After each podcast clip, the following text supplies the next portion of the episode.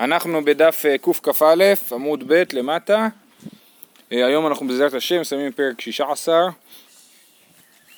אה, אז אתמול ראינו סיפור של רבי אבא בר כהנא שפעם אחת נפל נחש בבית המדרש של רבי, כן? ועכשיו יש לנו עוד סדרה של אמירות של רבי אבא בר כהנא שמתייחסות לבית מדרש של רבי. אמר רבי אבא, כאילו לרבי, כן. אמר רבי אבא בר כהנא, אמר רבי חנינא, פמותות של בית רבי מותר לטלטלן בשבת. כן, מותר לטלטל את הפמותות של בית רבי בשבת.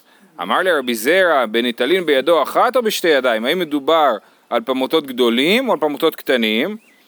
אמר לי, כאותן של בית אביך. אז הוא אומר לו, כמו של הבית של אבא שלך. עכשיו, אנחנו לא יודעים איך היה נראה הבית של אבא של רבי זרע, אז באמת רש"י ותוספות נחלקו בזה.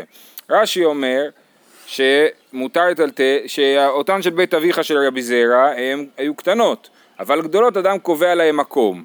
אז ככה רש"י סובר, שפמותות גדולות, שאדם קובע להם מקום, אסור לטלטל אותם בשבת, כי מה שקובעים לו מקום הוא דומה למוקצה, שבמובן הזה שאתה חושב שאתה לא הולך להזיז אותו כל השבת, אתה לא מתכנן להזיז אותו כל השבת, אז אתה קובע לו מקום, ואז uh, הוא מוקצה. Uh, uh, ולעומת זאת תוספות אומר, פירוש שהם גדולים, אפילו שהם גדולים, או קטנים דאית לאו חידקי. אה, חידקי, ראינו את זה בדף אה, ל"ה, זה אה, מנורות עם סימנים שהם דומים לחוליות, כן? אם זה עם חוליות זה בעיה שזה יכול להתפרק ואז תבוא לבנות את זה, אבל אם יש לזה חידקי וזה דומה לחוליות זה מותר. אז זה באמת העניין של הפמותות. אמר רבי אבא בר כהנא אמר בחנינא קרונות של בית רבי מותר לטלטלן בשבת אז קרונות אני מבין שהכוונה היא כמו כרכרה או משהו, כן? אה, רש"י מסביר קרונות עשויות לבני אדם, כן? אז אה, אני מבין שהכוונה היא לכרכרות אה, או דברים שנגררים. מותר לטלטלן בשבת, אמר לרבי זרע, עוד פעם הוא שואל אותו, בניטלין באדם אחד או בשני בני אדם? האם אתה מדבר על קרונות גדולים שצריכים שני בני אדם לסחוב אותם, או אפילו, או דווקא על קרונות קטנים? אמר לי עוד פעם, אותה תשובה, כי אותן של בית אביך, ושוב פעם אנחנו לא יודעים מה זה. אה, אה, ופה אפילו רש"י ותוספות לא מסבירים. אה, אמר רבי אבא ברקה, הרב שטיינזץ מסביר לפי תוספות שהכוונה היא לקרונות גדולים, כן? אומר כמו שהמנורות של רבי זרע הן גדולות, גם הקרונות שלו הם גדולים, ובכל זאת אצל רבי התירו לסחוב אותם. באמת אנחנו נלמד גם בהמשך שכלי כלי שמוגדר ככלי שמותר לטלטל אותו, אפילו אם הוא גדול שצריך עשרה בני אדם בשביל לסחוב אותו, מותר לטלטל אותו, כי כל עוד הוא מוגדר ככלי, מותר לטלטל אותו. זה לא ברור במאה אחוז, אבל כנראה שכן, כי ברגע שאתה מדבר על מותר לטלטל, כן, אז... האופציה השנייה. כן, כן, כן. במנורות האלה, שזה שאילתא חידקי, אז זה כאילו חשש שמא זה יתפרק, או שזה דומה למנורה של חוליות, אבל עדיין, גם כן זה, בסופו של דבר זה הופך להיות כמו מוקצה, כן? אם אני אומר לך דבר מסוים אסור לך לטלטל אותו, אז הוא לא באמת מוקצה, כי הוא לא נכנס לשום גדר של מוקצה, אבל בסופו של דבר הוא מתנהג כמו מוקצה, כי אסור לטלטל אותו, כאילו. לצורך העניין גם, אני חושב על זה, הגרטל של הפרחים שאתה שם בשולחן כן, כן. ועכשיו אוכלים ואתה מזיז כדי כן, שיהיה מקום. כן. לכאורה זה משהו שמטלטלים אותו? כן, כן. כן, נכון. אה, הלאה, אמר רבי אבא בר כהנא, עוד הדבר האחרון שהוא מספר לנו, התיר להם רבי חנינא לבית רבי לשתות יין בקרונות של נוכרי בחותם אחד. עכשיו יש לנו דין של שתי חותמות, יש לנו ראשי תיבות חבית, שזה חתיכות של אה, דגים אני חושב, בשר, יין ותכלת, כל הדברים האלה שאם גוי מביא אותם, זה במסכת עבודה זרה בפרק שני, אם גוי מטלטל אותם, מ, מ, כאילו מה זה מטלטל? מביא אותם, אני אגיד אני, אני הכנתי יין, אני שולח לחבר שלי יין על ידי גוי, חייב לשים שתי חותמות על היין. אם תשימו לב בבקבוקים שלנו, יש שתי חותמות על היין, כל הבקבוקים שאתם קונים, בקבוקי יין, יש עליהם את המתכת הזאת ואז את השעם, זה יוצא שתי חותמות. למה? כי ככה יותר קשה לזייף. כן, אז אנחנו חוששים שהגוי יחליף את היין, או את התכלת, או את הבשר, ולכן צריך שתי חותמות אה, אה, אה, על, ה, על היין. אז רבי חנינא התיר לבית רבי לשתות יין בקרונות של נוכרי בחותם אחד, ולא צריך שתי חותמות. ולא ידענה, ואומר רבי אבא בר כהנא, אומר אני לא יודע למה הוא התיר. אם משום דסבר לה כרבי אליעזר, שחולק וחושב שמספיק חותם אחד, אם משום אימתא דבי נשיאה, אם זה היה משום שהוא פוסק כרבי אליעזר, או משום שהוא חושב שבגלל שרבי הוא היה הנשיא, וממונה גם מטעם השלטונות, לא רק אה, נשיא של ישראל, אלא גם מטעם השלטונות, אז היה להם פחד ממנו והם, אה, והם, לא, והם חששו להחליף. אוקיי? ואז הפסיקה הזאת היא נוגעת רק לרבי ולא לאנשים אחרים. יופי, הגענו למשנה האחרונה. נוכרי שהדליק את הנר, משתמש, אז בגלל ש... אז כל הפרק דיבר באמת על הצלה משרפה, אבל בגלל שבמשנה האחרונה ראינו מה הדין לגבי גוי שבא לכבות את השרפה, אז עכשיו כבר מרחיבים את הנושא לבכלל ליהנות מפעולות של גוי בשבת. הנה, איתן באת בדיוק למשנה. נוכרי שהדליק את הנר, משתמש לאורו ישראל, ואם בשביל ישראל אסור, אם הגוי הדליק את זה בשביל היהודי אז אסור. מילא מים להשקות בהמתו, הנוכרי מילא מים, מה הבעיה בלמלא מים? אוריאל, מה הבעיה בלמלא מים? נכון, הבור הוא רשות היחיד, והוא מוציא את זה לרשות הרבים. אז הנוכרי מילא מים להשקות בהמתו, משקה אחריו ישראל, ואם בשביל ישראל, אסור.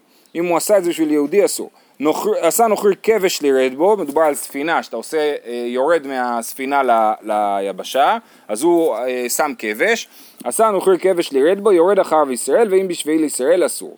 מעשה ברבן גמליאל וזקנים, שהיו באים בספינה, ועשה נוכרי כבש לירד בו, וירדו בו רבן גמליאל וזקנים. אומרת הגמרא הוא צריכה, למה צריך להשמיע לנו שלוש פעמים את אותו דין שאם הנוכרי עשה בשביל עצמו, נעשה מזה כלל, כן? אם הנוכרי עשה בשביל עצמו זה מותר לנו ליהנות מזה, ואם עשה את זה בשביל יהודי אסור ליהנות מזה. אז אומרת הגמרא הוא צריכה, דיש מוינא נר, משום דנר לאחד נר למאה, אבל מים לגזור דילמאתי להפושי בשביל ישראל. כן, מה ההבדל בין מים לבין נר? שנר, זה לא משנה, ברגע שהגוי רוצה ליהנות בזה בעצמו, אז הוא צריך להדליק נר, ואז הנר הזה הוא מועיל לכל מי שרוצה, נר לאחד, נר למאה, אין הבדל ביניהם, כן? אבל המים, אם אני, אה, אם הגוי אה, אה, לוקח לעצמו, אז, הוא, אז לא יהיה מספיק גם לישראל, כן? יש חשש שהגוי ייקח יותר גם בשביל היהודי. בנר אין חשש שהוא עושה בשביל היהודי. זה נכון, זה מה שאנחנו אומרים. לא, גם בכוונה, אחד למאה כן. אתה צודק, זה אהבה אמינא. אהבה אמינא היא הייתי אומר שיהיה הבדל ביניהם, באה המשנה להשמיע לך שאין הבדל, והכוונה היא העיקר, אם הוא התכוון בשביל עצמו, אז לא אכפת לנו מהחשש שמא הוא ירבה בשביל הישראל. אוקיי? לא, זה הכל, זה הווה אמינא, זה הווה אמינא, אבל מה אם לגזור דיל מעטי להפושי בשביל ישראל, נגזור שמא יבוא להרבות בשביל יהודי, לא. וכבש, מה עם הכבש? הכבש הוא כמו הנר, כי הוא, הוא עושה לעצמו, ואז כולם יכולים לעבור על זה, נכון? כבש למה לי? תשובה, מעשה דרבן גמליאל וזקנים כמשמע לנו, רוצים להשמיע לנו את הסיפור של רבן גמליאל והזקנים, לכן אומרים לנו גם את ההלכה של הכבש, למה זה חשוב להשמיע לנו את הסיפור הזה? אז בכלל, באופן כללי, כשרבנים גם עשו מעשה ולא רק פסקו הלכה, אנחנו יותר סומכים על זה, כן? כשהם עשו מעשה, זה מעשה רב, בדיוק, אז אנחנו סומכים על זה יותר. תנו רבנן, נוכרי שליקט עשבים, מאכיל אחריו ישראל. ואם בשביל ישראל אסור, הנוכרי ליקט עשבים בשביל בהמתו, והיהודי בא להאכיל אחריו. מה, זה, מה הבעיה בליקוט עשבים? אני, יכול להיות שזה מהמר, כן? יכול להיות שזה או, או קוצר או מהמר. אה, אבל הוא, הוא ליקט עשבים, אז עכשיו העשבים פה, והוא סיים להאכיל את הבהמה שלו, ואז הישראל יכול להאכיל אחריו, ואם בשביל ישראל אסור. מילא מים להשקות בהמתו משקה אחריו ישראל, ואם בשביל ישראל אסור. במה דברים אמורים שאין מכירו, אבל מכירו אסור. פה אתה רואה שאנחנו כן חוששים שהיהודי, הנוכרי עשה את זה בשביל הישראל, במצב שהנוכרי מכירו, כל מה שאמרנו שמותר זה אם אין הנוכרי מכירו, אז אין לי שום חשש שהוא עשה את זה בשביל ישראל, אבל אם הוא מכיר אותו, יש לי חשש כזה. מה הבעיה שהוא עושה את זה בשביל ישראל? שיש לנו בעיה מדי רבנן לא ליהנות ממלאכות של ה, שהגוי עושה בשבילנו בשבת. עכשיו, הנושא הזה הוא נושא עצום. זאת אומרת, כל מה שנגיד היום מכון צומת עושים עם גרמה, כן? אז במשך אלפיים שנה יהודים עשו עם גוי. זאת אומרת, כל בעיה שהייתה, בסופו של דבר היה אפשר לפתור אותה באמצעות הסיוע של הגוי, וההלכות האלה מאוד השתנו גם בין, בין ספרד לאשכנז, זאת אומרת, באשכנז נהגו הרבה יותר לסמוך על, על פעולות של גויים מאשר אה, אה, בספרד. אה, אז זה, אנחנו רואים פה רק אה, טעימה קטנה מהעניין הזה. אז זה לא מדובר פה על אמירה לגוי, פה מדובר על ליהנות ממלאכת הגוי. פה לא מדובר על אמירה לגוי, אמירה לגוי זה כאילו בעיה נוספת או נפרדת של אסור להגיד את הדברים האלה. פה לבד הוא עושה מעצמו. פה הוא עושה מעצמו ואתה רק נהנה ממלאכת הגוי בשבת. אה, אה, שואלת הגמרא, הנה, סליחה, אה, תודה. ואמר רב הונא, אמר רבי חנינא, מעמיד אדם בהמתו על גבי עשבים בשבת, אבל לא על גבי מוקצה בשבת. הרי בכלל אסור לאדם, אדם יכול להעמיד בהמתו על גבי עשבים בשבת, כי אנחנו לא חוששים שמא הוא יקטוף עשבים בשבת בשביל הבהמה שלו, אבל לא על גבי מוקצה בשבת, כי אנחנו כן חוששים שמא הוא יביא לה עשבים תלושים, כי זה רק דין של מוקצה, לטלטל עשבים. לעומת זאת, לקטוף עשבים זה קוצר, זה מלאכת דאורייתא. אז אנחנו לא חוששים שהאדם יעשה מלאכת דאורייתא, כי הוא יודע שזה אסור. אנחנו כן חוששים שהאדם יעשה מלאכת דרבנן. אז אם אדם אסור להעמיד בהמתו על גבי מוקצה בשבת, אז כשהוא מעמיד לגב, לגבי העשבים שהנוכרי ליקט, זה גם כן העמדה על גבי מוקצה. כן? אז איך זה יכול להיות שזה מותר? זאת אומרת, אפילו, אפילו אם אני... מה? כי למה זה מוקצה? אה, אה, מה רש"י מסביר? הנמי בדיבור מתחיל אינו מעמידה על גבי מוקצה, שמא ייטול בידו ויאכיל, והנמי מוקצינינו לגבי טלטול, דאתמול אבו מחוברים. הנוכרי כתף את העשבים וליקט אותם, ולכן זה מוקצה כי, כי זה היה מחובר בערב שבת, בכניסת שבת. אם זה אוכל וזה תלוש, אז זה לא מוקצה. מאכל בהמה מותר לטלטל בשבת. אבל, אבל פה זה היה מוקצה בכניסת שבת, כי זה היה מחובר בכניסת שבת. והנוכרי אה, כתב את זה. אה, אומרת הגמרא, באמת אסור לו להעמיד את הבהמתו על גבי עשבים, דקיים לבאפה ואז לה והיא ואכלה. אני לא, אני לא מעמיד אותה על עשבים, אלא אני מכוון אותה לכיוון הנכון, ושם, ואז היא אוכלת וזה מותר. שם אין חשש שהוא יאסוף לעשבים. אמר מר, במה דברים, חוזרים לברייתא, במה דברים אומרים שאין מכירו, אבל מכירו אסור. שאם הנוכרי מכיר את ישראל אסור כי אנחנו חוששים שמו יעשה בשבילו. שואלת הגמרא, אה רבן גמליאל מכיר אוהבה, הרי הם באו בספינה ביחד, נכון? הגוי בא איתו בספינה והם היו כמה ימים ביחד בים ואחר כך הוא פתח את הכבש, כן? אז הגוי הכיר את, את הנוכרי הכיר את ישראל, את רבן גמליאל. אז איך יכול להיות שרבן גמליאל התיר ללכת על הכבש אם הגוי היה מכירו? אז יש לנו סתירה בין הברייתא לבין המשנה. במשנה אנחנו אומרים שרבן גמליאל היה מכירו והתיר ליהנות ממעשה נוכרי ולא חשש שמא יעשה בשבילו, ובברייתא כתוב שחוששים שמא הנוכרי יעשה בשבילו, אם הוא מכיר אותו. תשובה, אביי, אמר אביי שלא בפניו אהבה. הנוכרי לא ראה את רבן גמליאל בזמן שהוא פתח את הכבש, לא, זה לא שרבן גמליאל עמד שם וחיכה שהנוכרי יוריד את הכבש ואז הוא נכנס, רבן גמליאל ישב בחדר ואחרי זה הוא יצא החוצה וראה שהנוכרי הוריד את הכבש, אז הוא, אז הוא ירד בו, כן? זה גם משהו אחר, שזה כאילו סוג של פסיק רישא מצד הנוכרי, הוא חייב, הוא חייב לרדת. נכון. הוא, אין לו ברירה, אז אתה אומר את נר לאחד נר למאה. לא. זה כן מה שאתה אומר, כי אתה אומר, הנוכרי עשה את זה בשבילו, בשביל עצמו. לא שייך פה פסיק רישא, כי פסיק רישא זה מדבר על יהודי שעשה בלי כוונה וכולי, כן? כאילו מבחינת, הוא צריך לרדת מהאונייה, מה אתה רוצה שהוא יעשה? נכון, אז זה אותו דבר שנר לאחד נר מאה. אני רוצה אור, נכון? אני מדליק אור. מה, אכפת לי אם אני מכיר אותך, לא מכיר אותך, מה זה משנה? לא, זה קצת שונה. טוב, בוא, בוא נראה, זה, זה, אז, אז, אז זה התירוץ של אביי, אביי אומר, אז בואו נהפוך את מה שאביי אמר לכלל, אביי אמר, אה, אה, אביי אמר, אה, אם הוא מכיר אותו, אבל שלא בפניו זה מותר. ורבא אמר, אפילו תימא בפניו, נר נר אחד, נר למאה. זה אני חושב מה שהתכוונת אוריאל, שאם אם, הנוכרי חייב לעשות את זה בשביל עצמו, אחרי זה מותר לישראל ליהנות. שתי הדוגמאות בברייתא שאמרו שאם הוא מכיר אותו זה אסור, זה היה בליקוט עשבים ובהשקיית בהמתו, וזה שתי דברים שאין בהם נר אחד לנר מאה. שם יש חשש שהנוכרי הרבה בשביל הישראל, אם הוא מכיר אותו, ואם הוא לא מכיר אותו אין חשש כזה. אבל בדברים שהם נר לאחד נר למאה, אפילו אם הנוכרי מכיר את הישראל, אז מותר ליהנות מזה. לפי רבא, ואנחנו פוסקים הלכה כרבא, נכון, אבל גם נראה שרבא מסכים עם אביי, כי הוא אומר אפילו תימה בפניו, זאת אומרת הוא מסכים איתו בפני, שלא בפניו, אבל הוא אומר אפילו בפניו זה מותר. אביי לא יסכים עם רבא. אה, נכון. איזה איסור יש? איזה- ב- זה מותר ל- לרדת מהספינה בשבת? מותר לרדת בספינה בשבת, אה, אתה שואל שאלה טובה. אה, יש סיפור אחר על רבן גמליאל שאומר צופה הייתי ונכנסנו לתחום של הנמל בכניסת שבת. אז אה, הבעיה היא בעיה של תחומין, שאני, שאם הספינה הייתה מחוץ לתחום, זה מורכב יותר, אבל בעיקרון יש בעיה של תחומים, כן? אה, אם, אם ה... אבל באמת מצד שני אנחנו אומרים על ספינה שהיא מעל עשרה טפחים, שאין תחומים מעל עשרה טפחים, אז אין בעיה של תחומים. אז, אה, אה, אבל, אבל יש, יש משנה כזאת, שצופה הייתי, או ברייתא, צופה הייתי וראיתי שנכנסנו לנמל, לתחום הנמל לפני כניסת שבת. אולי זה היה אותו סיפור, כאילו. אולי זה היה אותו פעם בספינה. גם שאלה, אבל איך בכלל אפשר להיות על ספינה בשבת?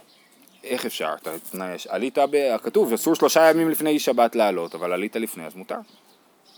וגוי נוהג בספינה? כן. לכאורה גם על מטוס? אם הוא טס שלושה ימים, ימים. עם תדלוק באוויר. אה, אוקיי. תש... אה, רכבת עושים, אה, כן, יש היתרים על רכבת, אם זה מעל עשרה טפחים, אם היא גבוהה. מי טבעי, עכשיו אנחנו מקשים, אמר להם רבן גמליאל, הואיל ושלא בפנינו השאו נרד בו, בברייתא שמספר את הסיפור על הכבש, אז כתוב הואיל ושלא בפנינו השאו נרד בו, סימן שמותר דווקא בגלל שזה היה שלא בפנינו, וזה כמו שיטת אביי, לא כמו רבא. התשובה, אימה הואיל והשאו נרד בו, לא, נתקן את הגרסה ונגיד שצריך לכתוב הואיל והשאו נרד בו, לא הואיל ושלא בפנינו השאו. תשמע, עיר שישראל ונוכרים דרים בתוכה, והייתה במרחץ המרחצת בשבת, המרחץ פתוח בשבת, הבלנים מחממים את המים בשבת, אם רוב נוכרים מותר לרחוץ בה מיד, אם רוב ישראל ימתין בכדי שיחמו חמין, כן, אם רוב העיר הם גויים, אז מותר לעשות, להיכנס מיד במוצאי שבת למרחץ. אם רוב העיר יהודים, אז אסור ליהודים להיכנס במוצאי שבת למרחץ וצריכים לחכות את הזמן שהיה לוקח לחמם את המים במוצאי שבת. אז, אה, אז זה מוכיח שזה אה, זה לכאורה נר לאחד נר למאה, נכון? כי הגוי רוצה ל- ל- לרחוץ במים חמים, אז, אז הוא רוחץ במים, אז הוא צריך לחמם את כל המים, כן? אה, ובכל זאת זה אסור עם רוב העיר ישראל. תשובה, הטעם כי מחממי הדעתא דרובה מחממי. לא, מי שמחמם זה על דעת הרוב, אז אם הנוכרי, הנוכרי לא, יעש, לא יעשה את זה אם לא, אם לא יחשוב שגם היהודים יבואו אה, במוצאי שבת למקווה, כן?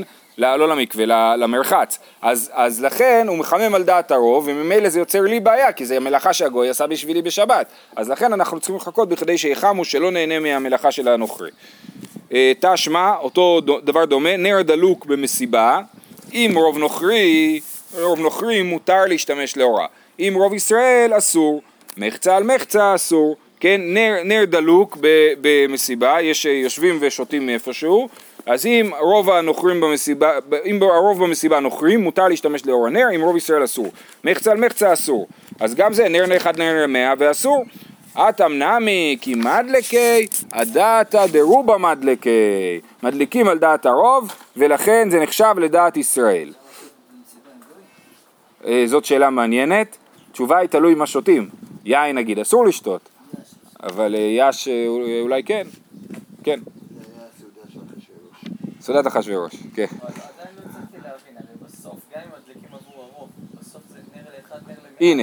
אז אה, לא, אתה אומר ש... אתה אומר לא, הוא היה מדליק את זה בשביל הרוב, אם הוא לא, אם לא היה ישראל אולי, אולי הוא לא היה מדליק בכלל. אולי הם בוא, חייבים את המים בשבת אם הוא לא ידע שישראל בוא- רוצה להתרחץ. לא, אבל המרחץ זה אה, לחמם את המים של המרחץ העירוני, זה לא אמבטיה הפרטית, נכון? בסוף, אבל הוא נכנס למרחץ? אני אגיד לך, נו, לא. הוא אומר לא היה משתלם לו לפתוח את זה. כמו הברכה של תקוע, לא משתלם לפתוח לקיץ. כן? כן.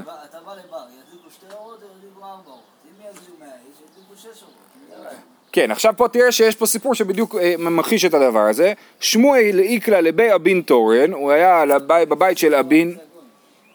מה? לא, לא, התכוונתי לעניין של האם שווה לפתוח בריכה בשביל זה. שמואל אבי- לבי אבין תורן, עתה הוא נוכרי, הדליק שרגא. בא גוי אחד, הדליק את הנר. אז שמואל הבין שהוא הדליק את זה בשבילו, או שהוא חשב שהיה שם רוב ישראל וזה אסור. הדרינו שמואל להפי, אז שמואל סובב את הפנים שלו, עמד עם הגב לנר.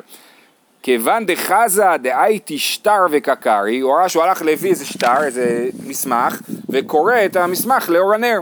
אמר הדתא דנפשיהו דאדליק, ואז הוא הבין שהוא הדליק את הנר בשביל עצמו, אי הוא להפי גבי שרגא, ואז הוא הסתובב חזרה לנר והוא אמר אני יכול ליהנות מזה כי הנוכרי ברור לי שהוא הדליק את זה בשביל עצמו. גם פה אתה רואה ששמואל מסתובב עם גוי, כמו שיש מסיבה עם... כן, כן. כאילו, באבין תורן, נכון, באבין תורן אז הרב שטיינזץ נראה לי כותב שחושבים שזה מקום של גוי.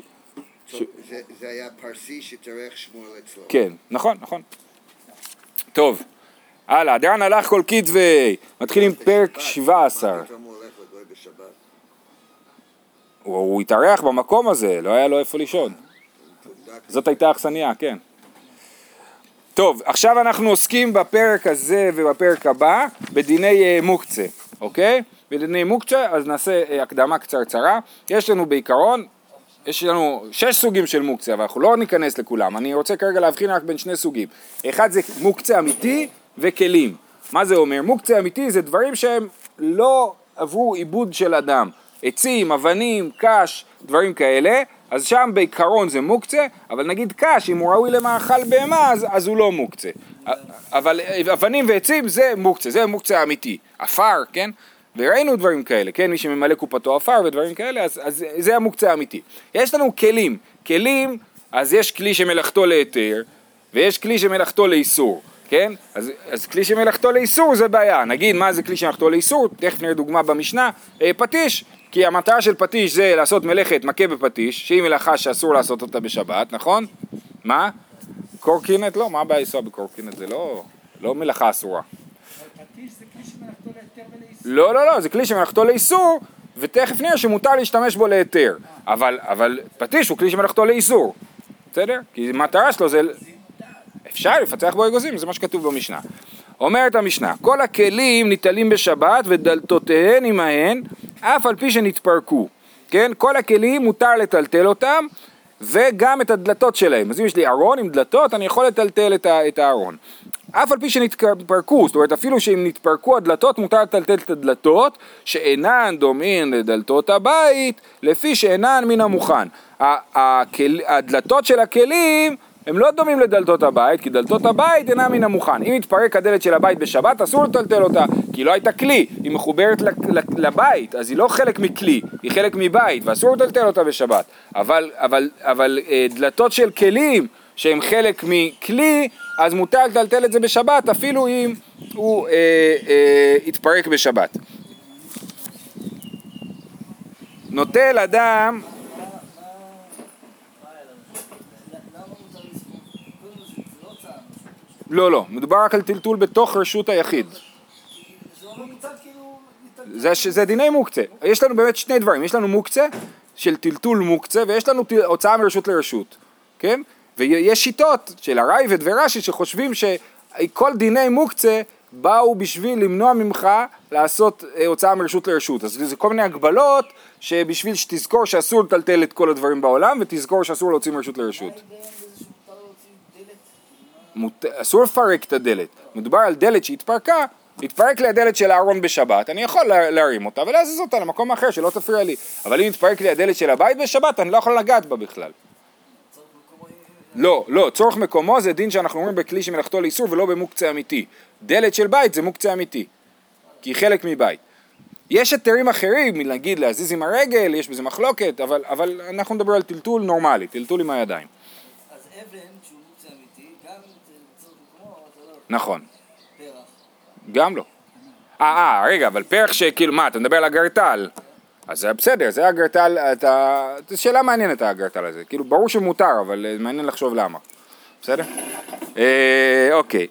הלאה, המשך המשנה, זה היה חלק א' של המשנה. חלק ב', נוטל אדם קורנס לפצע בו את האגוזים. אז זה פטיש, כן, מלאכתו לאיסור, אבל מותר לקחת אותו בשביל מלאכתו להיתר. אנחנו קוראים לדבר הזה לצורך גופו, לצורך גופו של הקורנס. וזה כל הדוגמאות של המשנה. קרדום זה גרזן, לחתוך בו את הדבלה. מגירה שזה מסור, לגור בה את הגבינה.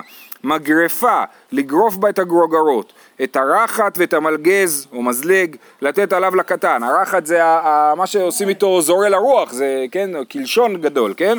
אז זה, אה, לא, המלגז הוא הקלשון הגדול, הרחת זה עם כף ולא עם אה, שיניים. אז לתת עליו לקטן, מותר לתת על זה אוכל לקטן. את הכוש ואת הכורכר, לדחוב בו, כן, לקחת איזה, איזושהי, איזה מחטים גדולות כאלה, אה, ולדחוב בו אוכל ולהגיש איתו. מחט של יד, ליטול בה את הקוץ, כן, מותר עם המחט להוציא קוץ בשבת, של שקאים, מחט של שקים שהיא מחט ענקית, לפתוח בו את הדלת. אם איבדת את המפתח אתה יכול לעשות עם זה, אה, אה, לפתוח עם זה, אני לא יודע איך, אבל אה, יש גנבים שיודעים להשתמש בזה, אז אם אה, איבדת את המפתח אתה יכול לקחת מחט של שקאים אה, אה, בשביל לפתוח את הדלת. כל הדוגמאות האלה זה כלים שמלאכתם לאיסור ומותר לטלטל אותם בשבת לצורך גופם, להשתמש בהם בשימוש שהוא שימוש של היתר, אוקיי? ו- אומרת הגמרא, כל הכלים ניטלין ואף על פי שנתפרקו בשבת ולא מבעיה בחול, אומר אף על פי שנתפרקו, כאילו נתפרקו בשבת, כאילו יותר פשוט להתיר כלי שהתפרק בשבת יותר פשוט לה- להתיר כלי שהתפרק בחול מכלי שהתפרק בשבת.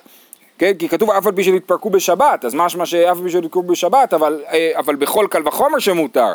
וזה הפוך, זה לא נכון. אדרבה, בשבת מוכנים על גבי אביהן, בחול אין מוכנים על גבי אביהן.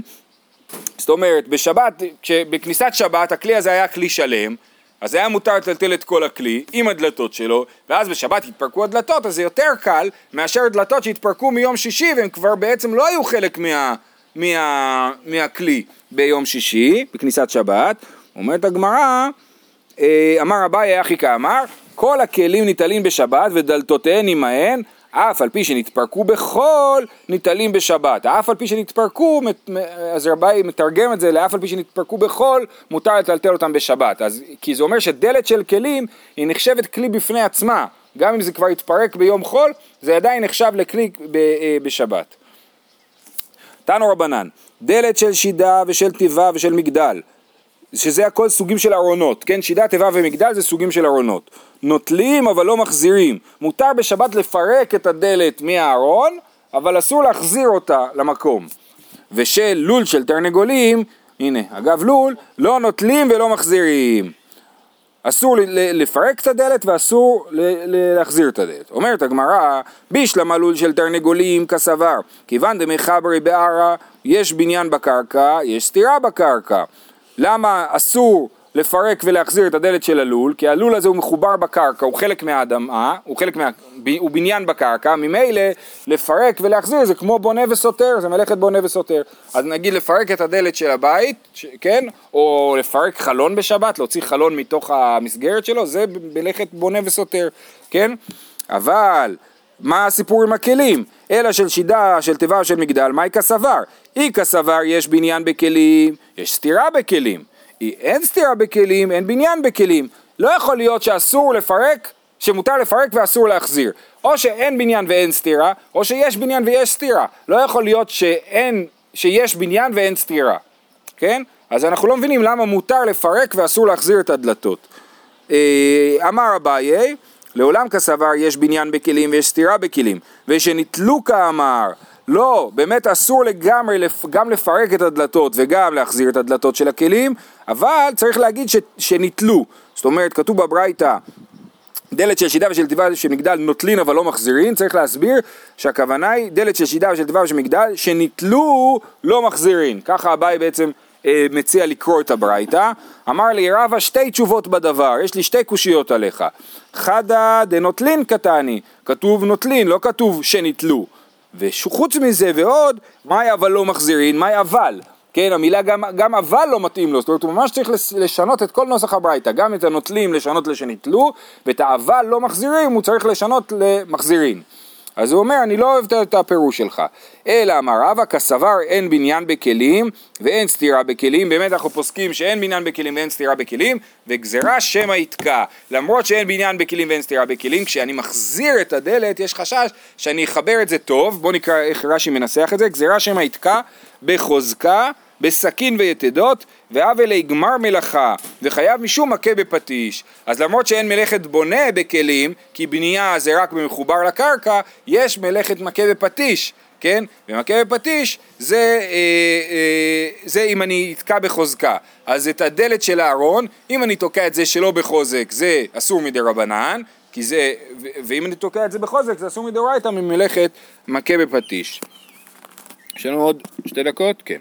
אמר רב יהודה, קורנס של אגוזים, לפצוע בו את האגוזים, אבל של נפחים לא. אה, הוא אומר, הקורנס שמוזכר במשנה שמותר לטלטל אותו בשביל לפצוע את האגוזים, זה קורנס של אגוזים, אבל אם זה קורנס של נפחים, אם זה כלי שמלאכתו לאיסור, אסור לטלטל אותו לפצוע את האגוזים. כסבר, דבר שמלאכתו לאיסור, אפילו לצורך גופו, אסור. אסור לגמרי לטלטל דבר שמלאכתו לאיסור.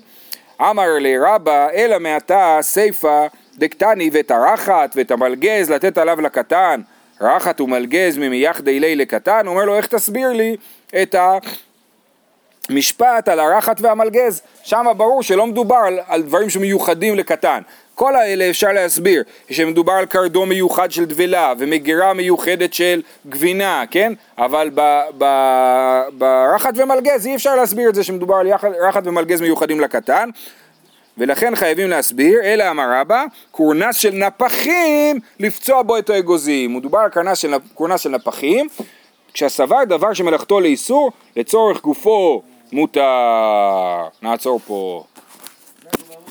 יום טוב לכולם.